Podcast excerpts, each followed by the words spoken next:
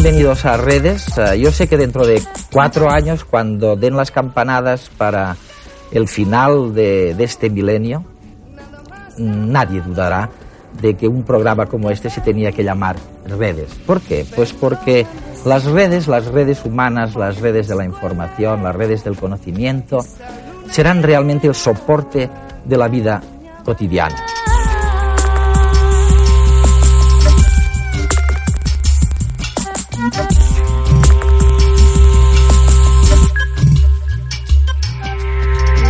A veces olvidamos que ya hemos celebrado 600 programas de redes emitidos realmente. Cuando empezó redes, ah, todos los científicos estaban convencidos de que nos separaban muy poquitas cosas del resto de los animales. Algunas cosas las hacíamos mejor, le metíamos un poco más de emoción, un poco más de inteligencia, pero poco más.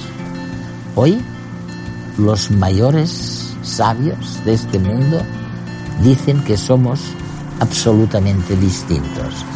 Y bueno, yo creo que nuestros espectadores, nuestros telespectadores piensan lo mismo gracias en gran parte a estos 600 programas de redes. Nuestro universo está sembrado de colosales trampas de las que nada puede escapar, ni tan siquiera la luz. Son zonas en las que la deformación de la malla espaciotemporal es máxima. Rincones del cosmos con un gran potencial destructor y todavía muy desconocidos. Los hemos denominado agujeros negros y en este capítulo de redes, el astrofísico Caleb Sharp nos habla de ellos y nos enseña que no siempre son tan fieros como los pintan. Y la mirada de Elsa abordará el miedo a la insignificancia, que nos lleva a menudo a infravalorar nuestra vida al compararnos con los demás.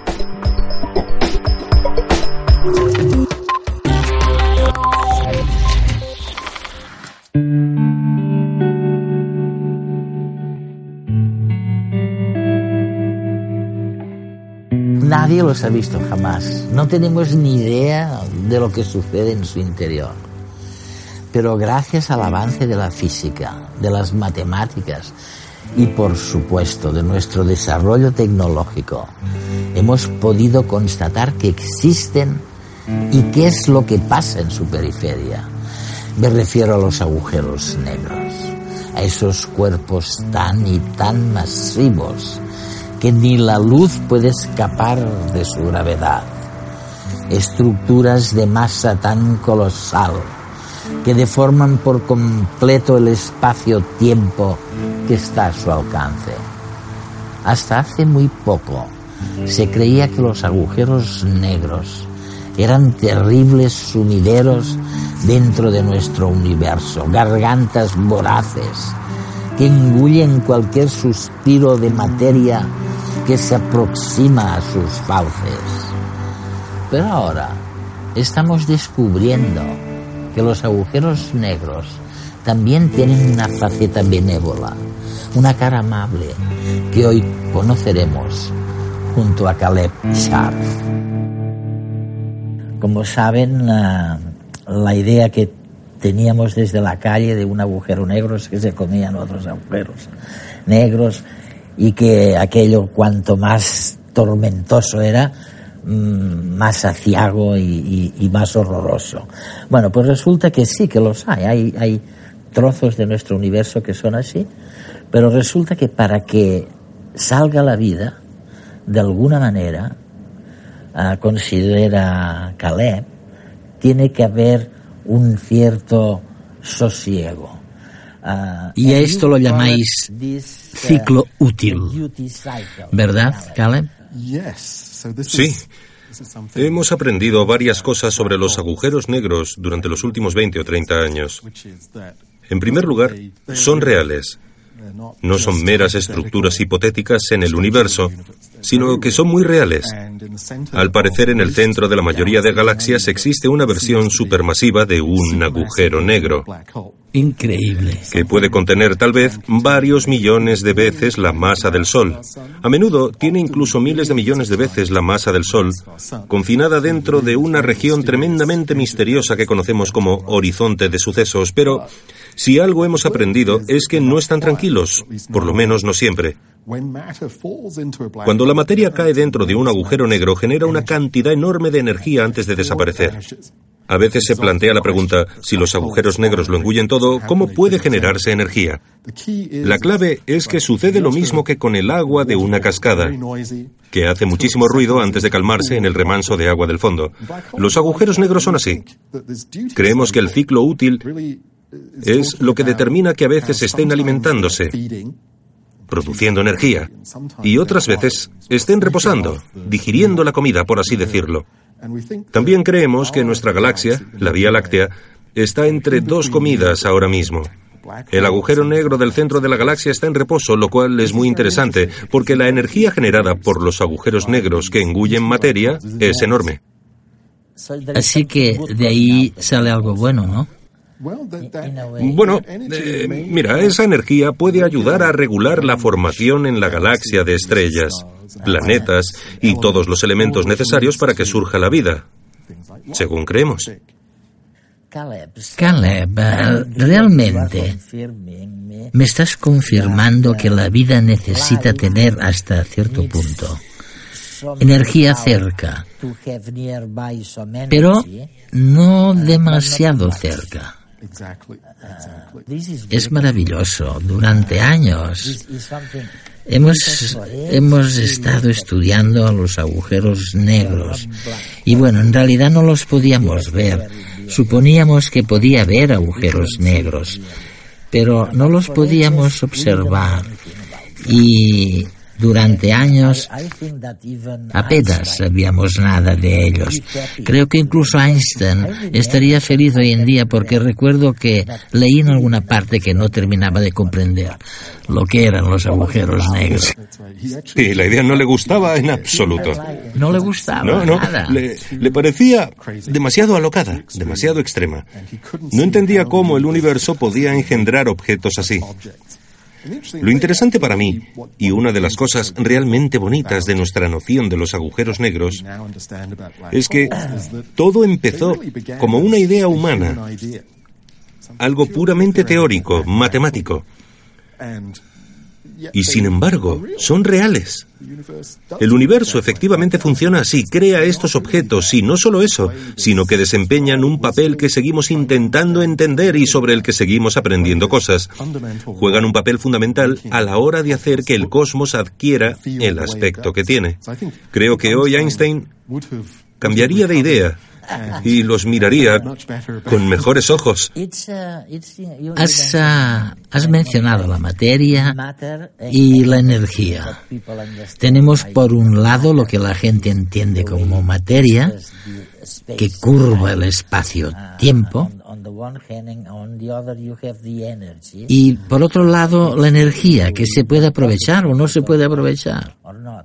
¿Cuál dirías, ¿Cuál dirías que es en la Vía Láctea la relación exacta entre ambas? Aquella relación que nos ha permitido sobrevivir durante todo este tiempo.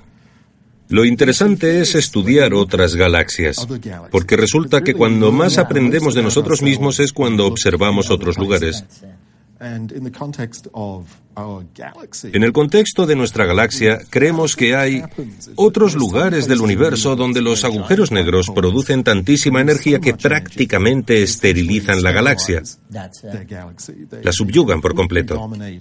Toda esa energía impide que se formen nuevas estrellas y nuevos planetas. Y en último término, hace, según creemos, que dichos lugares se vuelvan yermos y no puedan albergar planetas como la Tierra, donde florece la vida. En cambio, nosotros vivimos en una galaxia interesante. Claramente estamos aquí, de modo que hay algo que permite que así sea. Eso Lo que hemos aprendido hace poco es que En nuestra galaxia, la Vía Láctea, la manera en la que se comporta el agujero negro supermasivo del centro de la galaxia es diferente al de otras galaxias. Evidentemente es distinto al de las galaxias que han sido esterilizadas. Por culpa de demasiada. De demasiada energía. Y el exceso de energía no solo resulta perjudicial para la delicada química de la vida, sino que parece influir en generaciones y generaciones de estrellas y las estrellas fabrican los elementos que nos forman. Así que la situación es diametralmente distinta. En cambio, hay otras galaxias donde tal vez existan demasiadas estrellas. Estrellas que han ido formándose, han dado lugar a planetas y luego han explotado, por lo que el entorno dista mucho de ser calmado. Creemos que la vía, que la vía láctea está a medio camino. Imagina que este algodón de azúcar es una gigantesca nebulosa de gas y polvo. Con el paso del tiempo, las moléculas y partículas que la forman tienden a agruparse a causa de la gravedad, de la fuerza de atracción que experimenta.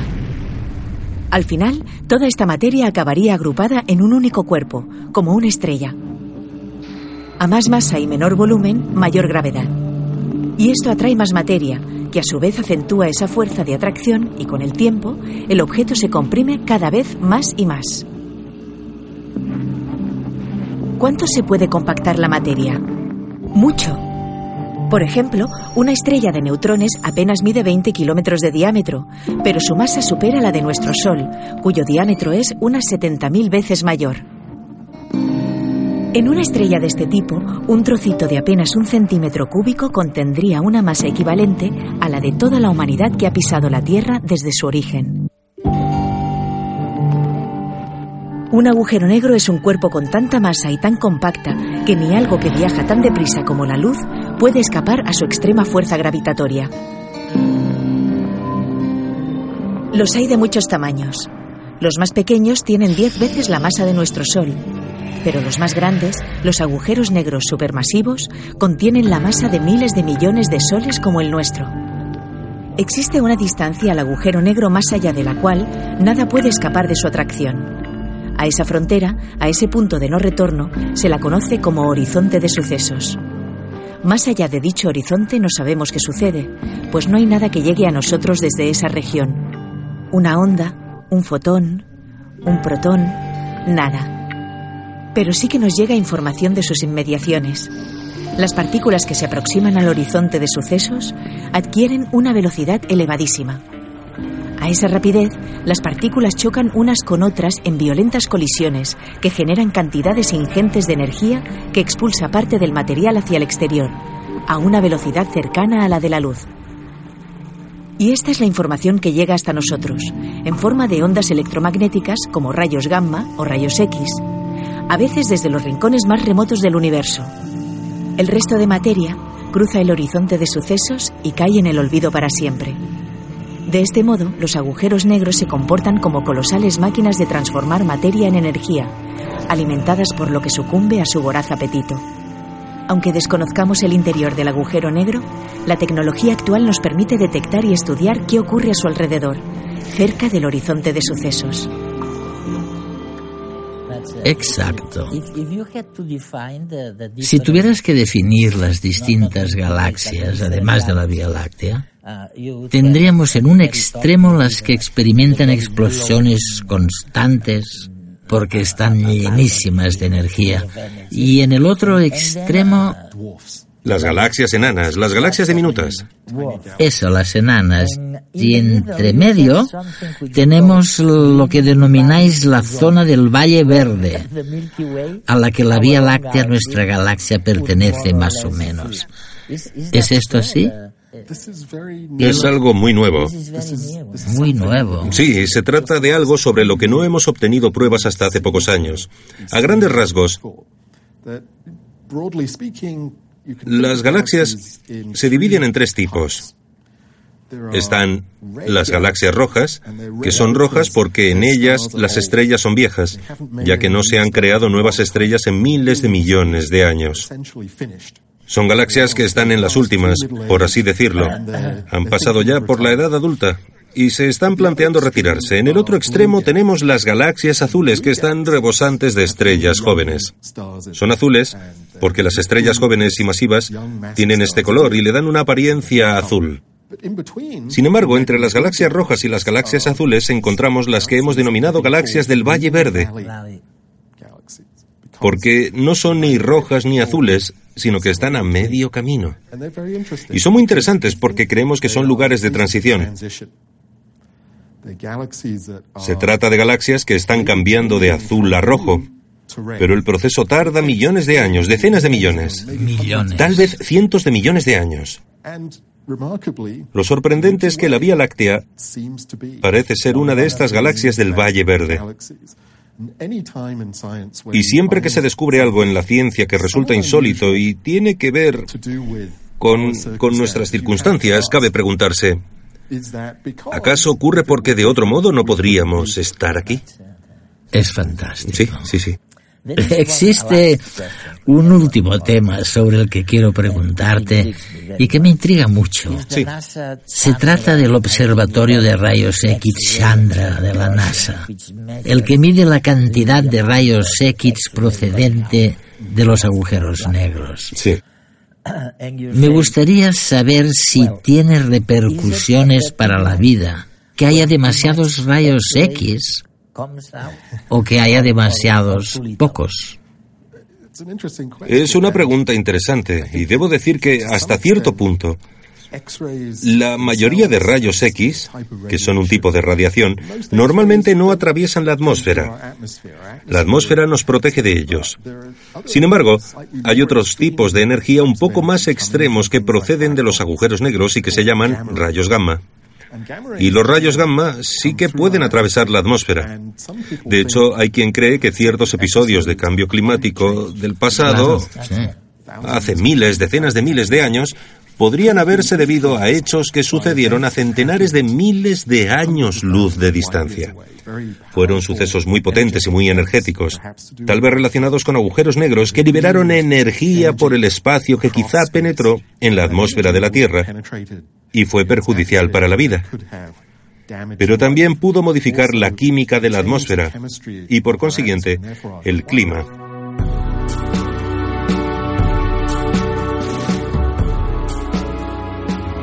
Esta ha sido justamente la gran contribución de Caleb Shah. Él es el primer astrónomo, el primer astrobiólogo en darse cuenta de que en nuestra Vía Láctea hacía falta que hubiera cierta tranquilidad para que la vida pudiera surgir. Ni demasiados agujeros negros comiéndose unos a otros, ni demasiado pocos. Hacía falta una cierta calma. Y la verdad es que en nuestra galaxia, a lo mejor hace billones de billones de años, hubo un gran movimiento. Pero luego vino una cierta calma que permitió el que nosotros saliéramos. Es la gran contribución nueva del el concepto de los agujeros negros. No todo es malo en ellos, hasta les debemos la vida.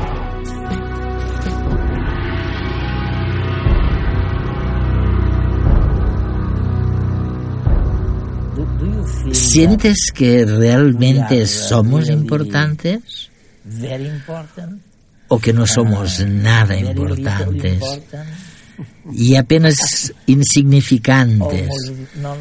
Si pensamos en tantos miles de millones de años luz?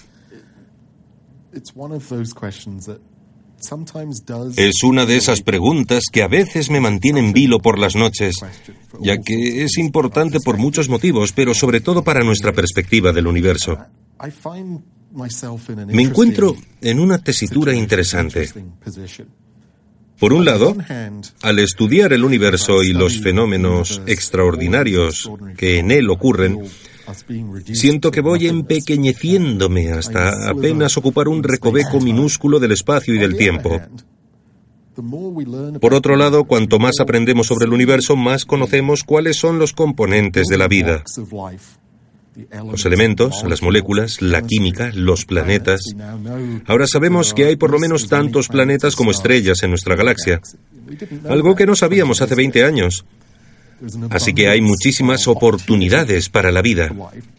No sabemos si la vida surge en otros lugares.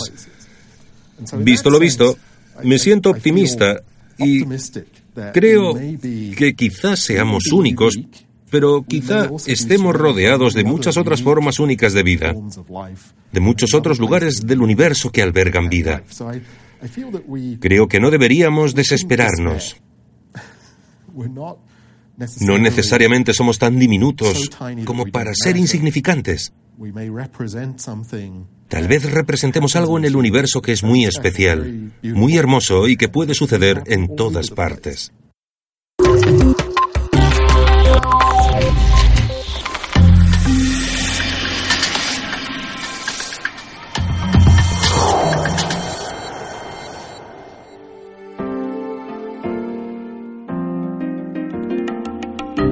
¿Somos insignificantes? El psicólogo de la Universidad de Tel Aviv, Carlos Trenger, dice que hay una epidemia moderna llamada el miedo a la insignificancia, a no ser nada a los ojos de los demás, a creer que nuestra vida no vale la pena. ¿Pero es eso cierto? ¿Cómo decidimos si nuestra vida tiene valor? La respuesta a esta pregunta depende sobre todo de nuestra tendencia innata a compararnos los unos con los otros. Los humanos tendemos tanto a compararnos que los estudios muestran que en nuestro trabajo, por ejemplo, no nos importa tanto lo que ganamos, sino que nuestros compañeros no ganen más que nosotros. Si te comparas con tu familia y con tus amigos, es más fácil sentirte bien contigo mismo, porque te pareces más o menos a ellos. Pero aquí está el problema. Antes el mundo era más pequeño, pero ahora podemos compararnos con mucha más gente. Muchas de estas personas son famosas y en muchos casos los famosos son productos de marketing prefabricados e irreales, pero gracias a los medios de comunicación están en todas partes.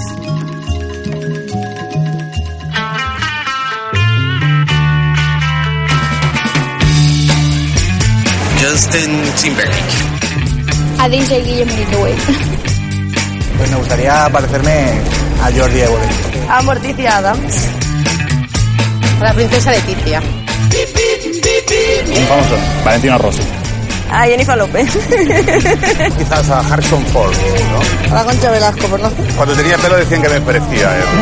Norman Foster. A Lady Godiva. A mí, a la Pilar Raola. Me gustaría parecerme a Michelle Bachelet. A Quentin Tarantino.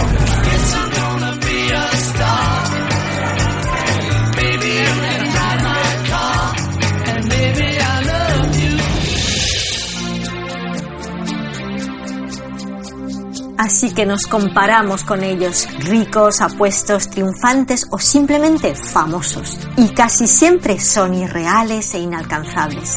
Esto provoca mucha frustración. La propia Marilyn Monroe reconocía que le deprimía no estar a la altura de la imagen que la gente tenía de ella. Cuando esto nos pasa a casi todos, es lo que los expertos llaman ansiedad global. Entonces, ¿cómo sé si mi vida es suficientemente valiosa, aunque no sea como la de la gente famosa? Manos a la obra.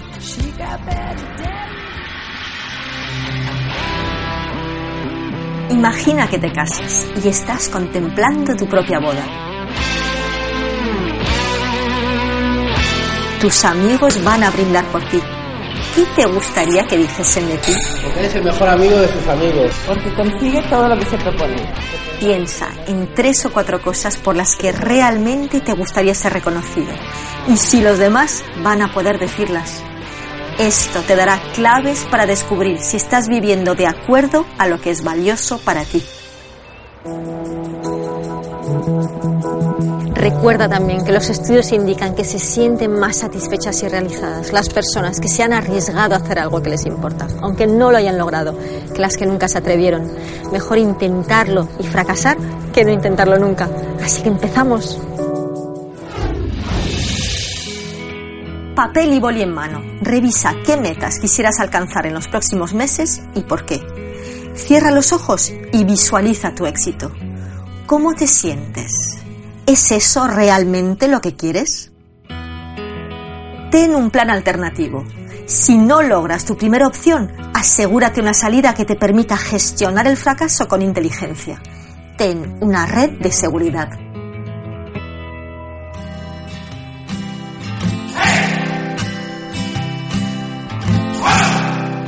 De momento estoy satisfecha de haber llegado a la universidad porque me ha costado mi trabajo y estoy contenta.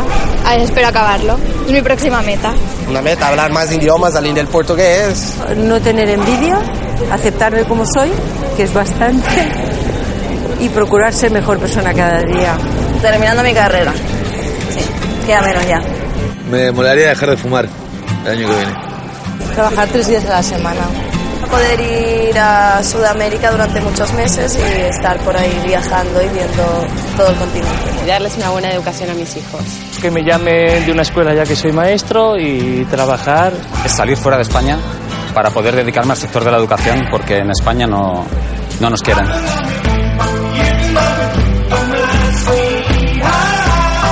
Tengo un problema de salud grave, así que mi meta es todas mis energías en ponerme mejor hacer siempre lo que yo quiero para ser feliz.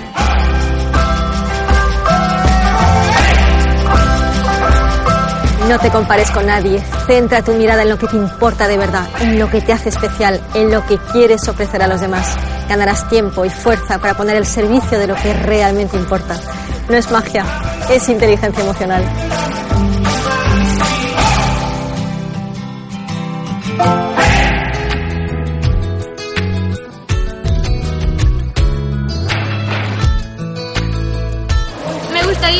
Hasta cuándo podremos vivir en la Tierra.